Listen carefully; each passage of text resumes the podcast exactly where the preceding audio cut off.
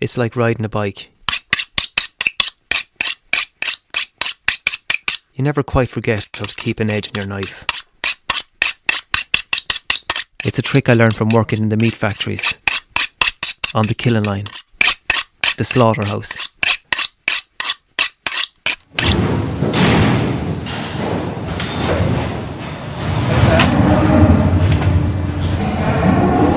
It was rough work, tough work.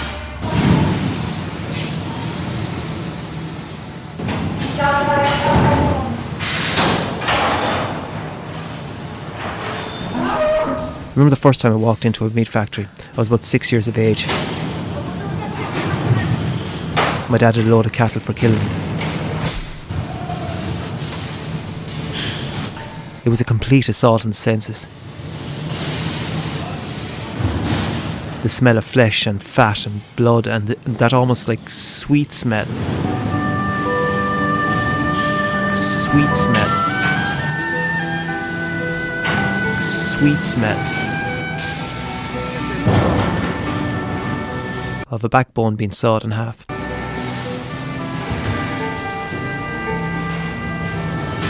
I remember I ran out. I nearly got sick. I didn't though. I wiped my eyes and went back in again. It was grand then.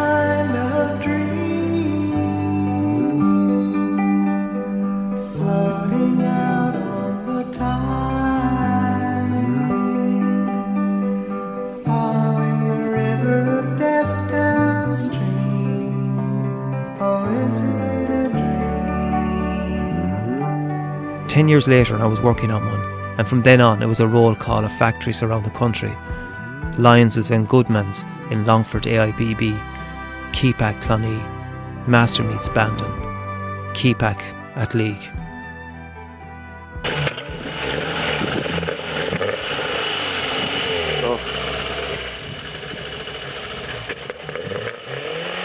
It's funny, like when I think of those places and all the blood and the early mornings and I have fallen for another, she can make her own way home. And the first thing that hits me is a couple of songs, and this one in particular with Athleague. I have fallen for another, she can make her own way home. And even if she asks me now, and I'd let her go. I used to love her. I used to love her once, long, long time ago. It's gone. All my loving is gone. Whoa, whoa, it's gone. All my loving is gone. To receive, I'd kneel down there and watch her pass. The glory of her Earworms, they're called, are songs that you just can't get out of your head. It's gone. All my loving is All my loving is gone. gone. Whoa, whoa, Whoa, whoa, it's gone. it's gone. All my loving is gone. It's gone. All my loving is gone. Whoa, whoa, it's gone. All my loving is gone. Well, for that year I was in Athleague, there were three or four songs that I just kept on singing. I used to love her. I used to love her once, long, long time ago. Jesus, it nearly drove me mad.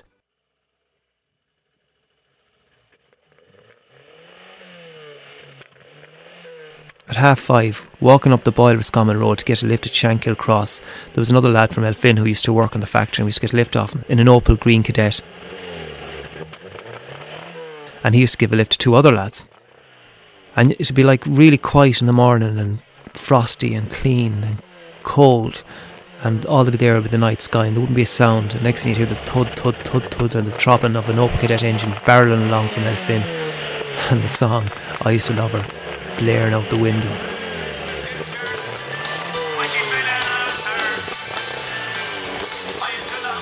And then they'd pull up with a skid at the cross. Oh you're Richie the door would open and three lads all beaming out smiling hung over heads on some of them and big red faces smoke everywhere. Would you like a major Richie?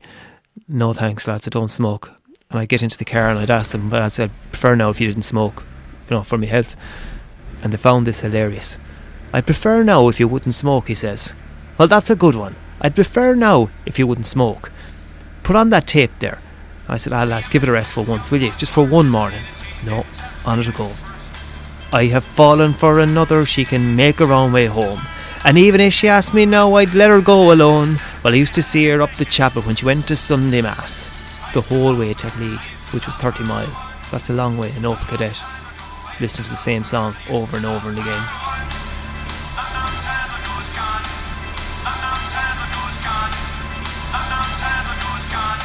I'm going back to Athleague to Kepak, to the place that I used to work. The faces have changed and the people are different. But the sights and the sounds and the smells are all the same. Lorry loads of cattle are still going in at one end. Pens and pens of Charolais, Simmentals, Aberdeen Angus, Black Whiteds, Red Whiteds, you name it, they're all in there.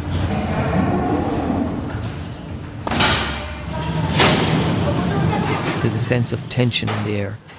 They say they don't know the differ, but I reckon they do.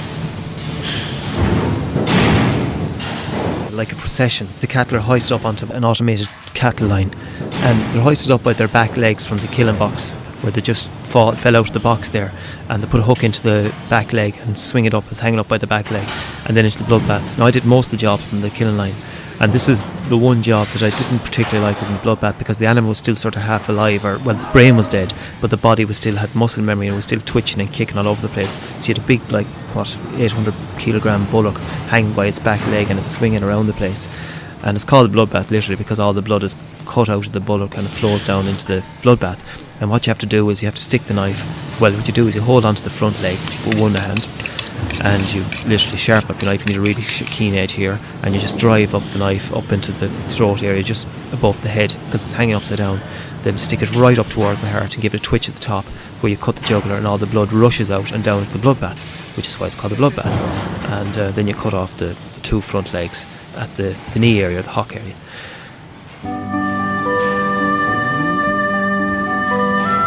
You're doing like 600 cattle a day. It was savage. From 7 in the morning till 7 in the evening, some evenings. And, um, you know, some days you just, you'd have to switch off the brain and uh, just go to somewhere else. I remember there was a window. There used to be r- rows of windows at the very top of the wall, just behind the, the killing line. And uh, you'd stare out there. This song for some reason just started coming into my head and I used to go into like an automatic state of mind and for somewhere in me this song would come out.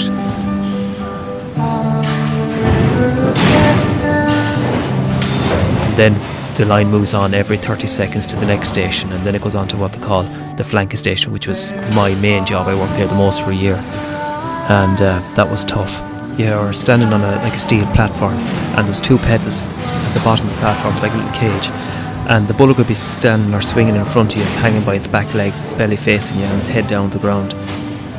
And with one tap of your toe, you'd shoot up to the top, six foot in the air, up and down, every 30 seconds, because the bullock would be sitting in front of you, hanging in front of you, and uh, it had all its hide on it. And what I did was flanking. Eyes like and you have to open up the skin for the hide for it to pull the hide off. I'd have to have my knife sharp again, zip up to the top, and stick my knife into the top where the two legs would be spread at the back and the belly is facing you, so you're cutting right down to where the testicles were really, and ripping right down. You'd shoot down to the bottom uh, with the platform, and your knife would just run through it like butter.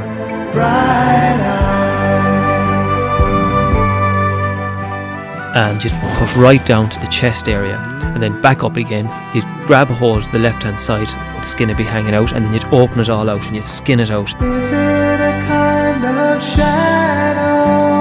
and you'd pull away the skin from the flesh. That's what they call flanking. And you'd rip it all the way down to the bottom till the stomach was bare, and all you'd get this yellow flesh and fat and red meat, and the steam would be rising off it.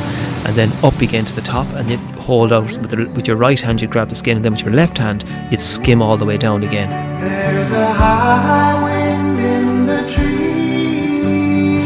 Very skillful, and I was quite proud of the fact you had to use both hands, but your nails would be cut and pushed back. Bright eyes burning like fire. Bright eyes, how can you close and fail? How can the light that burns so brightly suddenly burn so pale? Bright eyes. Brutal.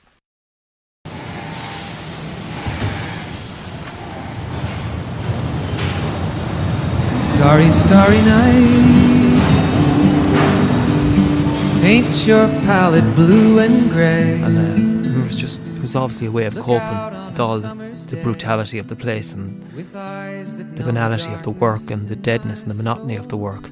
Shadows on the hills. It was kind of like a safe place to go or a way of coping with what was happening around me. And things weren't going too hot in my life at the time either. Catch the breeze and the winter chills in colors on the snowy linen land. Now I understand. The edge is the secret. It's very hard to get the edge.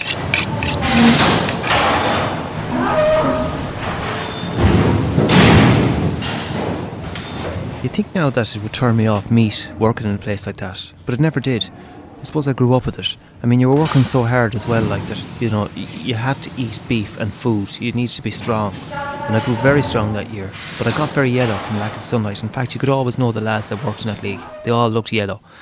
My hands became huge and I developed very hard muscles. I had nicks in hands and cuts all over my hands. In fact, I still have the scars. The worst is when I stabbed myself in the knee. I'll never forget it. A really dirty bullet came in. His belly was all crusted with muck and shite from the winter and I don't know, I should never have been let in. But anyway, I was trying to rip through the belly to, to flank him. And I was tugging and pulling at it and I was making no headway at all. And I was driving the knife into it, trying to pull the skin away. Then suddenly I hit this bruise or something and the knife just skinned through it. And I went right through, stabbed myself in the knee. Oh, jeez, I'll never forget the pain of it. I just, I I just collapsed. I mean, that phrase, the blood drained from my face. I felt it all going from my face.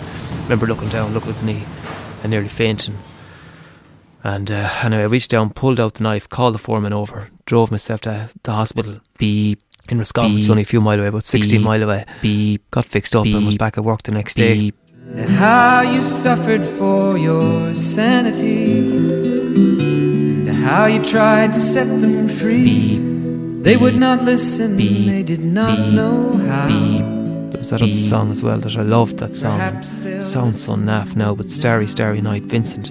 Starry Starry Night, Starry, starry night, paint your palette blue and grey. flaming flowers that brightly blaze. Look out on a summer's day. swirling clouds in violet haze. I used to sing that with all my heart and soul. Size of Beep. china blue, Beep. colors beep, changing beep, hue. Beep. Beep. As the line would relentlessly move on. fields of amber Beep. Beep. Beep. Beep, next bullet come along. Beep. Beep. Another big fleshy hide to be skinned. But that song Now I understand just stayed in my head all the time. what you tried to say to me. And I figured, I suppose, suffered for your I'd- I'd- I knew it was about this painter, Vincent van Gogh, And how you tried and to that, um, them free. but the world didn't understand them, I suppose I felt that I was in the wrong place, at the wrong time, and I felt I wasn't being understood. Perhaps they'll listen now. For they Beep. Beep. Beep. Beep. Beep. Beep. So now, whenever the alarm goes off in the morning, I can tell you one thing: it's no problem. All I have to do is just either think of those songs or those earworms, and I'm bouncing out of bed. It's no effort to go to work. Work for Richie Beirne is now the far less bloody and a lot less physical world of radio. You've been listening to The Curious Ear. I'm Ronan Kelly.